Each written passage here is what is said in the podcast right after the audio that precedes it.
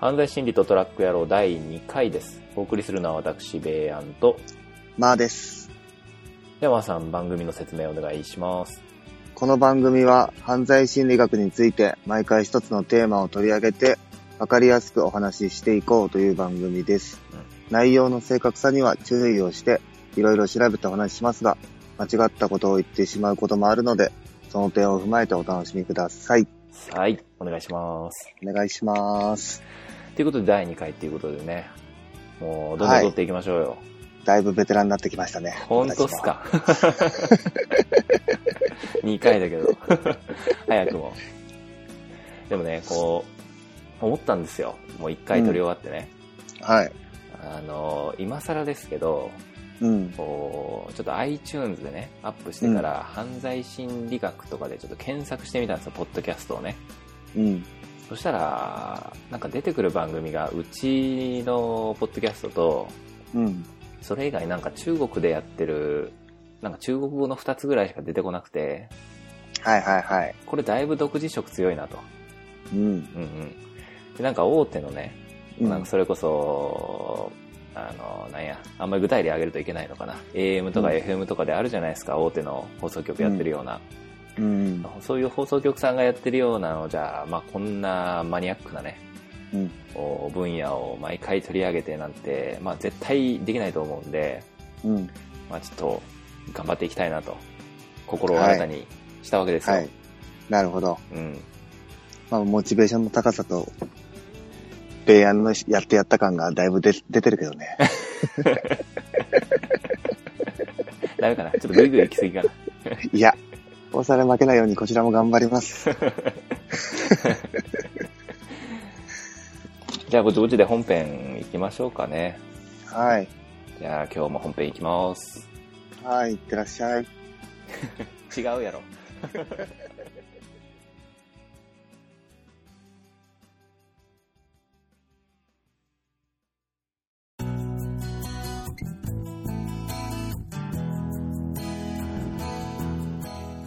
今日はね、うん、前回が性的殺人と FBI の話したじゃないですか。うん。で、まあ、また今回も同じような分類の話してもよかったんですけど、うん。ちょっと今日は趣向を変えて、生まれつきの犯罪者はいるかっていうテーマでね、やっていこうかと思います。なるほど。どうですか生まれつきの犯罪者っていると思う犯罪者になるべくして生まれましたみたいな人。うーん。正直な、今の考えは、うん。いないと思おうかな。ーその心はって聞いてもいいその心はねう、ん。やっぱ育っていく過程で進化していくと思うんだよね、考え方って。あーあ、考え方が考え方が、ちょっと、ん。そう、育ちによってうん。変わっていくと思うんだよね。その人の中でね。そう。うん。うん。なるほどね。そう、受けた感情とかが、うんうんうん。によって変わってくるのかなと思って。周りの人となんか。そうそう、環境もそうだし、うん。その、そんな感じ。オッケー。オッケーオッケー。そうだね、生まれつきの犯罪者、まあ、多分、今の時代に生きてる人たちで、もうさすがに犯罪者はみんな生まれつき、その運命づけられた人たちだって思う人はそんな多くないんじゃないかなと思うんですよ。うん。この科学がね、発達したこの世の中においてですよ。うん。うん、ただ、まあ、じゃあ実際本当に生まれつきの犯罪者っていないのっていうのもさそんな何の根拠もなくねそんなこと言ってもなんか逆に科学的じゃないからうん。で実際結構昔なんだけどうん。生まれつき犯罪者って生まれつきのもんなんじゃないのって提案した人がいたんですねうん。ちょっとその人の話を今日はしていこうかなと思います、はい。うん、なるほど。で、まあ、その生まれつきの犯罪者っていうのを主張した人っていうのが、うん。チェザーレ・ロンブローゾ。あ、ごめん、間違えた。チェザレ・ロンブローゾっていう人なんですよ。うん。そう。間違いやすい。チェザーレって言いやすいんだけど、チェーザレなんだね。チェーザレ。そう。なんかね、あの、イタリア人なんだよ。えーそう。なんかそういう変わったちょっと発音になるんだけど、ううん。でこのロンブロードさんっていうのがもう生きてたのが1800年代なんで相当前なんだけどうん。でこの人の主張っていうのがあこの人ねもともと医者です、で医者なんだけどうん。弁護士もやっててうん。なんかすごい才能がある人当時だとすごい有名な科学者だし医者だしみたいな人だったんだけど、で今の時代でもすごく有名で犯罪学の創始者と言われてるというような人ですでこのロンブロードさんなんだけどうん。ブログの方にもねまた同じタイトルの記事を載っけてるんですが、えーそこにも書いてるんだけどもう初めて犯罪者のもう見た目の特徴とか、まあ、心の特徴も含めてなんだけどそういう犯罪者の特徴っていうのをできるだけ客観的に調べようとしたっていう功績がある人なんですね。そうでまあ言うても1800年代の話なんですごく限界だらけなんだけど、でこの人が主張したその理論っていうのが生来性犯罪者説って言います生来性っていうのはこう生まれの性にこう来るっていう来ね、で生来性生まれつきの犯罪者説っていうことで生まれつきの犯罪者がいるんだよっていうそのままの主張をしたんですけど、でこの生来性犯罪者説っていうのをこのロンブロードさんが思いついたきっかけっていうのがあってね、うん。まあ、諸説あるかもしれないんだけど一番、まあ、有名というか広く知られてるのは1872年にですね、彼がお医者さんとしておイタリアの南部でね悪いことをたくさんしてた山賊がいたんですけど、うんその山賊のね検視をしたんですね検視って解剖ね、うん。で解剖した時におー、まあ骨とか見たんだけど、で骨の中でも頭蓋骨見た時になんかその下の方に変なくぼみを見つけたんですよ、うんもうなんだろうなこれなんかすごい特徴的だなって思ったらしいです、であれこれもしかして犯罪者だからあるのかとちょっと思ったみたい、でまあ、それだけじゃさすがにこう決められないから、うん、他にも刑務所で収容されてた犯罪者の体とかねうん。あと精神的な特徴とかもデータ集めて、えーまあ、解剖したりすればいっぱい体を見ることになるから、でそういうのをこうイタリアの兵士兵隊の体の特徴と比べたんですよ、うんでなんで兵隊と比べたかちなみにわかる人を殺してるからああ惜しい近い違うわ近いでも近い、はかんない。えー、と殺し合いの現場にいるでしょああ、なるほどね。死ぬじゃんいっぱいうん。だから多分検視というかなんか遺体が死体がいっぱい来たんだと思うんだよねうんだ。から解剖の機会が多かったのかなっていう感じそうやっぱ同じように骨を見比べないといけないからそうでそうやって犯罪者の、まあ、亡くなった犯罪者の体とあと兵士の体の特徴っていうのを精神的な特徴も合わせて比較してみたんですねでロンブロードさん曰くたくさん犯罪者を特徴づけるようなものがありましたよって言ったんですね、で彼はそれを本にまとめてるんだけど一冊のでそれが1876年に出版されてて最初にあの解剖したのが72年だから大体4年後ぐらいかなだから4年ぐらい集めたんだろうねデータを、そうでもうタイトルそのまま「犯罪人」っていうのを出版したんですねでその出版した本の中でうん犯罪者はこんな特徴がありますよっていうのを言ってるんだけど、うん例えば体の特徴だと小さな脳がありますとかあと厚い頭蓋骨大きな顎狭い額大きな耳異常な歯並びわし鼻長い腕と、まあこんなような特徴を挙げていったわけですね。もう犯罪者たちに特に共通する特徴としてこんなのがありますよ。で、精神的な特徴もいくつか挙げてて、道徳感が欠如してるとか、残忍性が高い、衝動性が高い、あとは怠惰、怠けるとか、怠ける傾向が強いとか、あと知能が低い、うんあとは通覚がちょっと鈍いとか、うんそういうのを挙げています。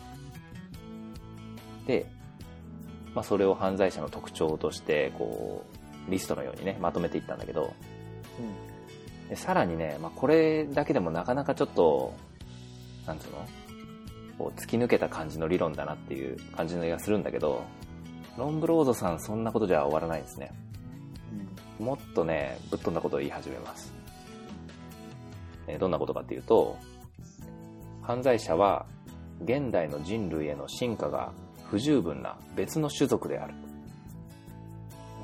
うん、でこの別の種族って言った犯罪者たちは体とか精神の構造っていうのが現代人と原始人の中間にある発達が不十分だ進化が不十分だって言いたいんだよね、で、まあ、そういうこの種族犯罪者という種族種族を生来性犯罪者と呼んで発達が不十分な人間以下の種族への先祖返りだっていうふうに言ったんですねどうすかなるほどね。うんこんなこと言ってるんですよすごい差別だね。ねえ今ね現代に生きてる僕らが聞くとちょっとどうしたのっていう感じだけど簡単に言うとう、んアジア人が犯罪者みたいな、そういうなんか、ああ素晴らしそういいうご指摘ですねと言ってるのと同じだよね。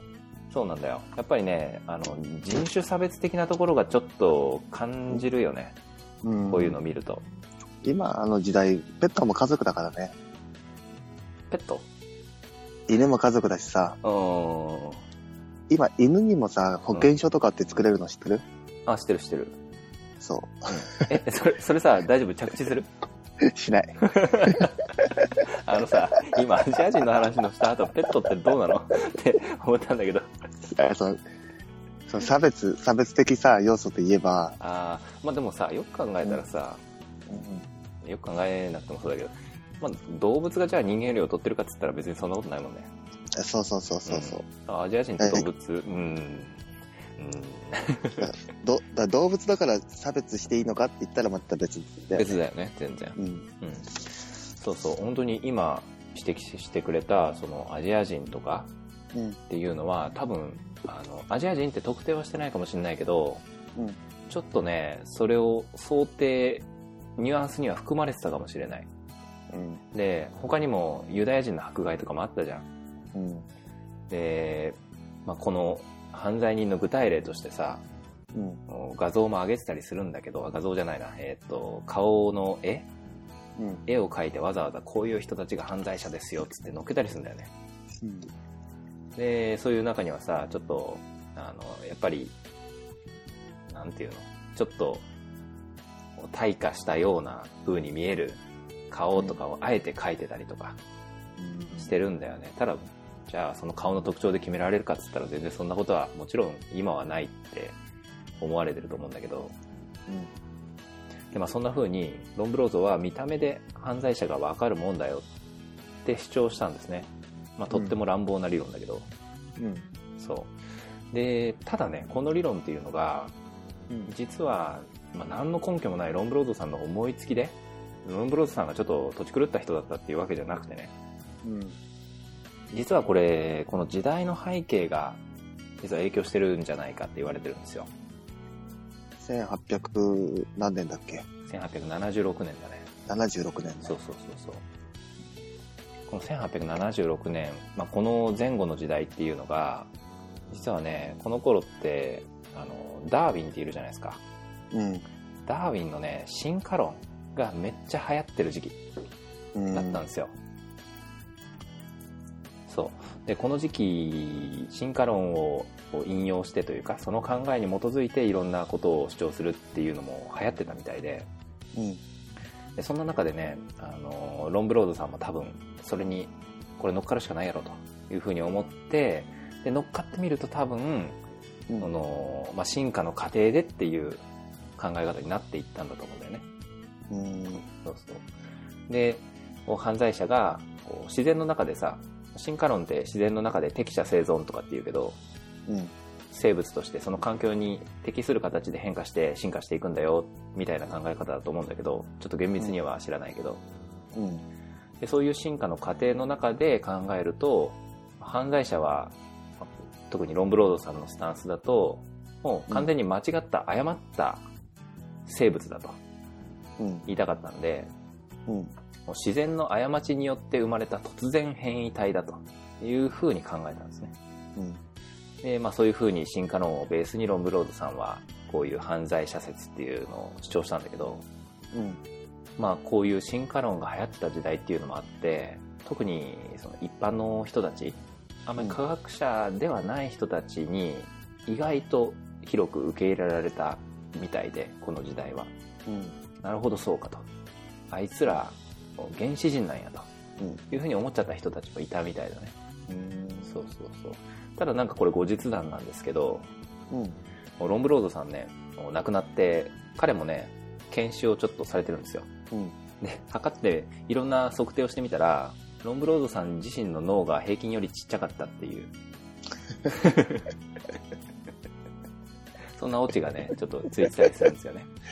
なるほどねそうそうそうそう。ちょっと皮肉なもんでね。まあでもちょっと脳みが脳みそがちっちゃくてもうん。医者や弁護士になれるんだねそうだね。あんまり、そんな、まあ、平均以下だからってそんなすぐにはっきりと出るもんじゃないっていうことなんじゃないかな。うんうん。まあ、ちょっと突拍子もないね、ことは言った人だけど。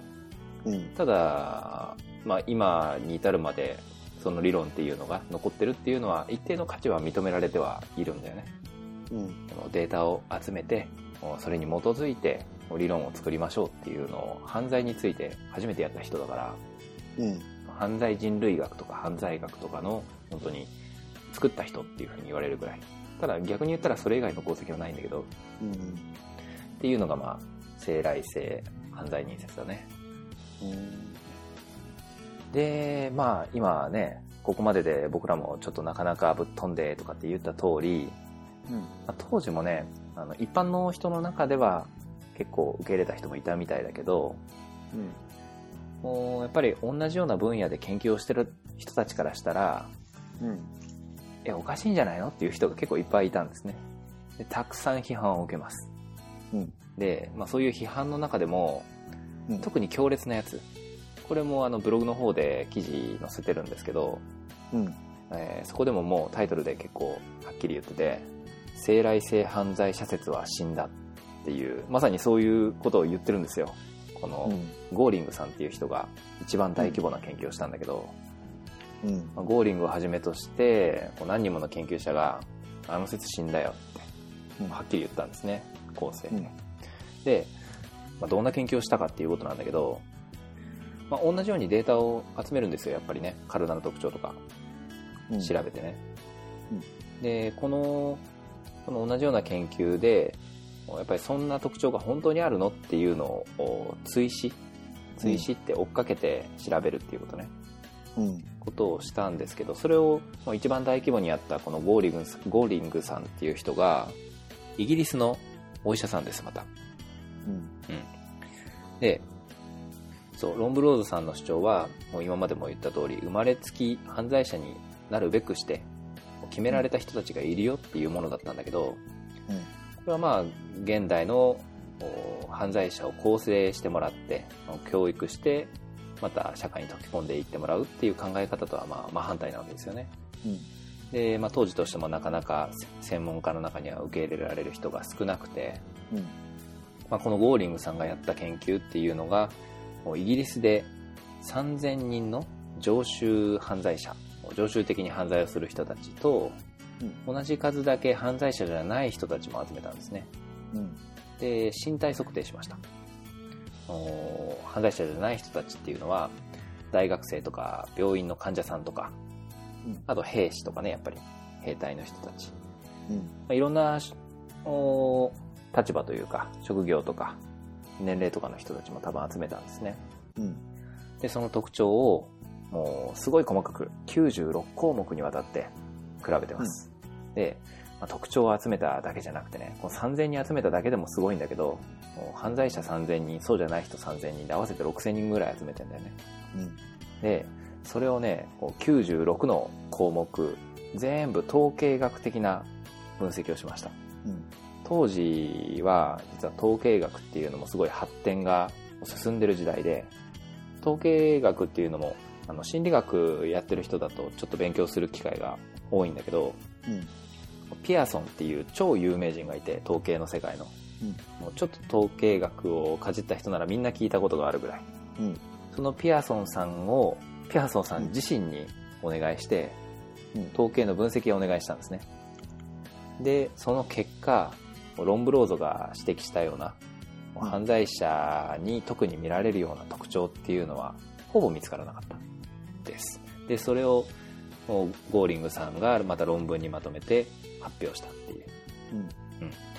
で、まあ、それが結構決定的なものになってて、まあ、生来性犯罪者説は、まあ、完全に否定されたとうん。いう結末になるんですけどでただねここでちょっと注意点があってまあゴーリングさんの研究でも実はちょっと犯罪者の人たちで全く特徴が見つからなかったわけじゃなくてうん。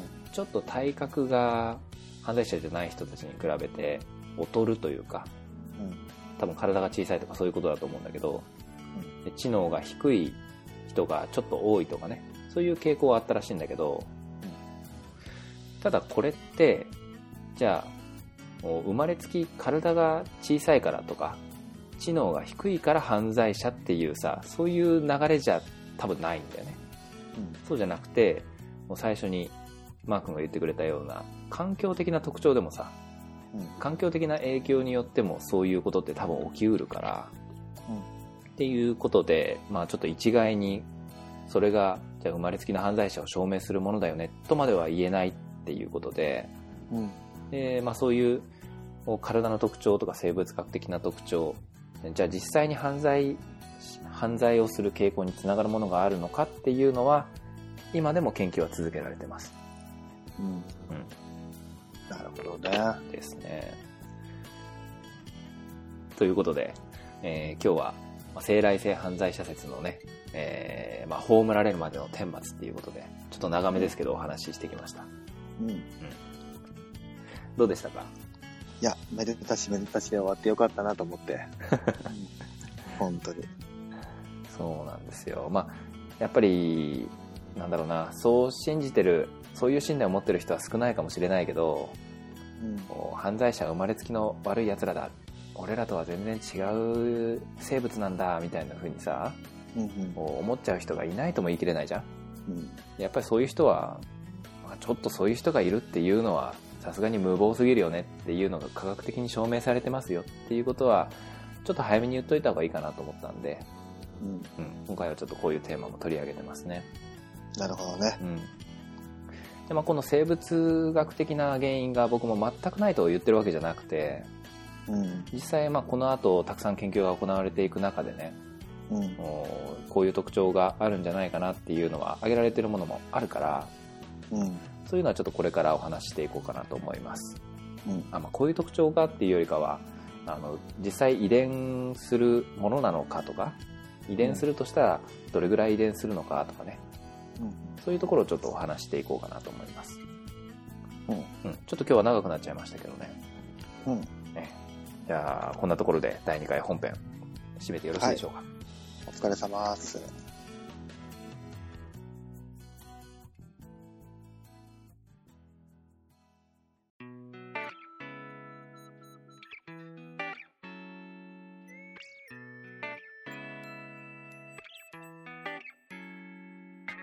でもよかった、めでたし、めで、めでたしだね。そうだ ねまあこんな風にちょっとあのケチョンケチョンにあののされてしまったロンブロードさんの理論なんだけど、うん。まあ、ロンブロードさん自体はやっぱり、あの有名人なんで、うちん。ょっとロンブロードさんの実はね、ロンブロード博物館っていうのがイタリアのトリノ市にあるんですよ。うん。えーっと、これがね、まあ結構昔からあるみたいなんだけど、これが2009年11月にリニューアルオープンしてね、うん。お彼が研究で使用した904個の頭蓋骨をはじめとする多くの収蔵品が展示されてるんだそうですよ。うん。もうこれ行きたくてさ、 だから旅行イタリアにしようって言ってたの。そう、そう、ここ行きたいんで。なんだかさ、外観のさ、うん、街に運河があって、うん運河、運河っていうか、街並みがさ、うん。ってなんか言ってなかった船で街並みを下っていけるとかあさ、れベネティアでしょ、それ。さ、ベネチアか、うん。トリノ、トリノ。トリノか。トリノも、でも多分、あの、オリンピックやったぐらいだからいい街だと思うよ。うん。うんうんうん。そうなんだよ、行きたくてさ。じゃあ行こうともなかなか言いづらいね。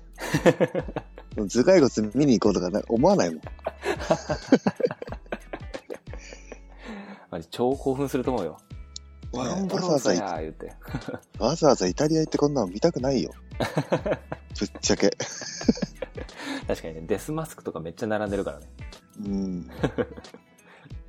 デスマスクってわかるわかんない。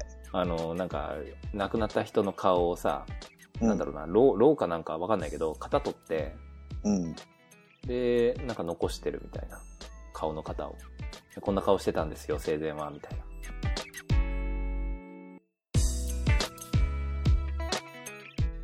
そう、生まれつきさ、うん。犯罪者はなんでいないと思ったかとかね。ああ、はいはいはい。あまあ、自分の経験からっていうのもあるもんね。そう思うのは。そうそうそうそうう。んうん。まあ、今日のトーク、生まれつきの犯罪者がいるかっていうので、まあ、いるって言った人の理論が、もう完全、全否定されたっていう話だったけどね。うんうん、うん。俺もほんと全否定なんだよね。あそういう理論に対してはね。うんう。ん。まあなんでこの全否定かっていうとう、ん。やっぱさ、うん。ちっちゃい頃からちょっとずつちょっとずつさ、悪いことってなんか友達と悪いことしてさ、うん。これが悪いんだってなんか育っていくじゃん。うん。うん。うん。そういう経験あるでしょ、ベアンも。そうだね。なんか、まあ、それこそ親に怒られたりとか、まあ、周りの、そね、大人とかにも怒られるし、う。うん。そういう経験で、あこれはやっちゃいけないことなんだなって、まあ、初めて知るというか、そう。まあああるよと、ね。人にななんか嫌なことされてさ、うん。これも自分やっちゃいけないんだなとかさ、うんうんうん。よくあったよね。そうだね。だって俺、だいぶ昔の自分のことになっちゃうんだけどう、ん。うち、意外とさ、うん。中学まではあんまり悪い人って、目立った悪い人っていなかったじゃん。うんうんうん。そうなだんかね。教、そう、教室にさ、うん。ガムのゴミが落ちてるだけでさ、うん。 なんか俺のせいにされちゃったりさ、そうだね。そういう先生いたね。いたでしょいたね。恩師がね。恩師いたね。そういうのをさ、うん。 いろいろ、ね、人にこんなん、ね、犯人の、犯人扱いされたら嫌なんだな、嫌な気持ちするんだな、みたい なさ、俺落としてないのにみたいな。そうそうそうそうそうそう。まあそれで成長していくんだよね。そうだね。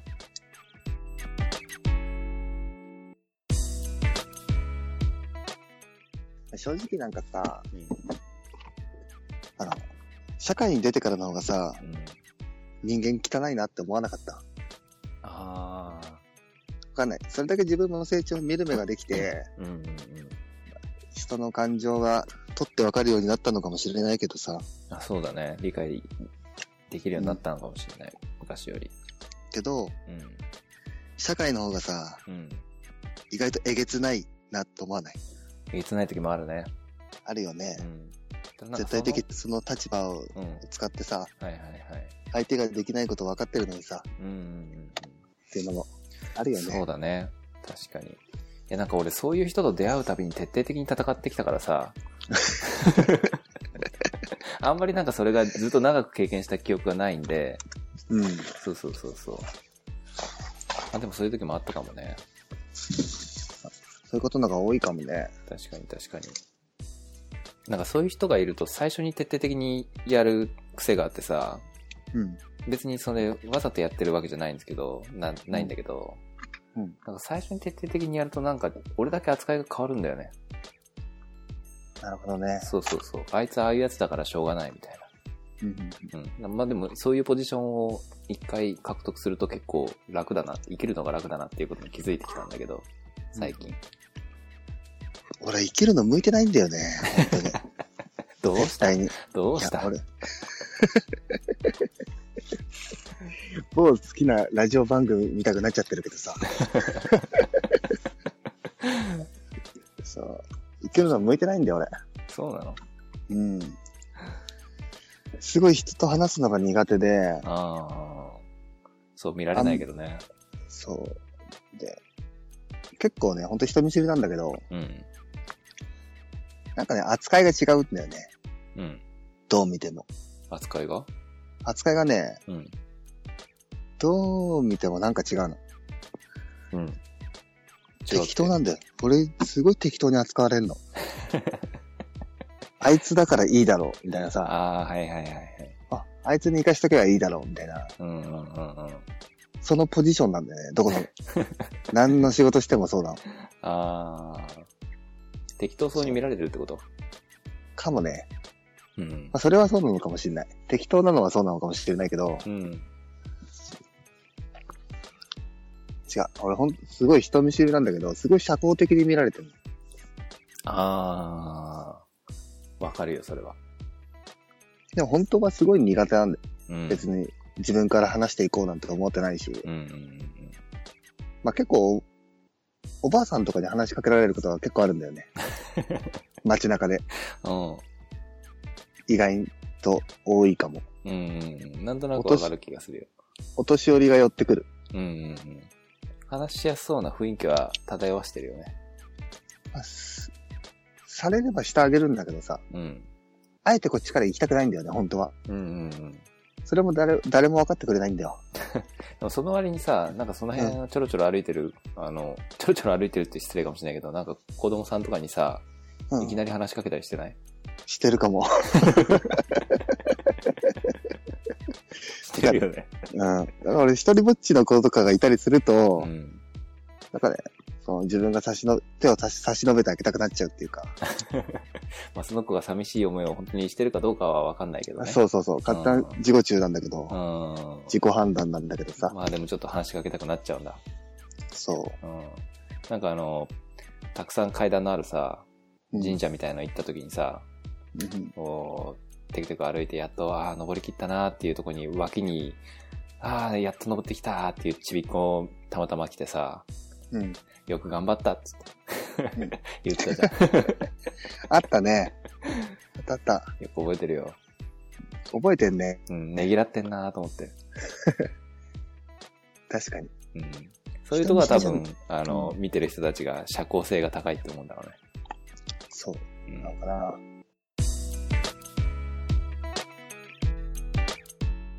この番組は iTunes と YouTube で配信しています。また、毎回お話のベースになるブログ、みんなの犯罪心理学にも更新をアップしていますので、よろしければ、キーワード、みんなの犯罪心理学で検索していただければと思います。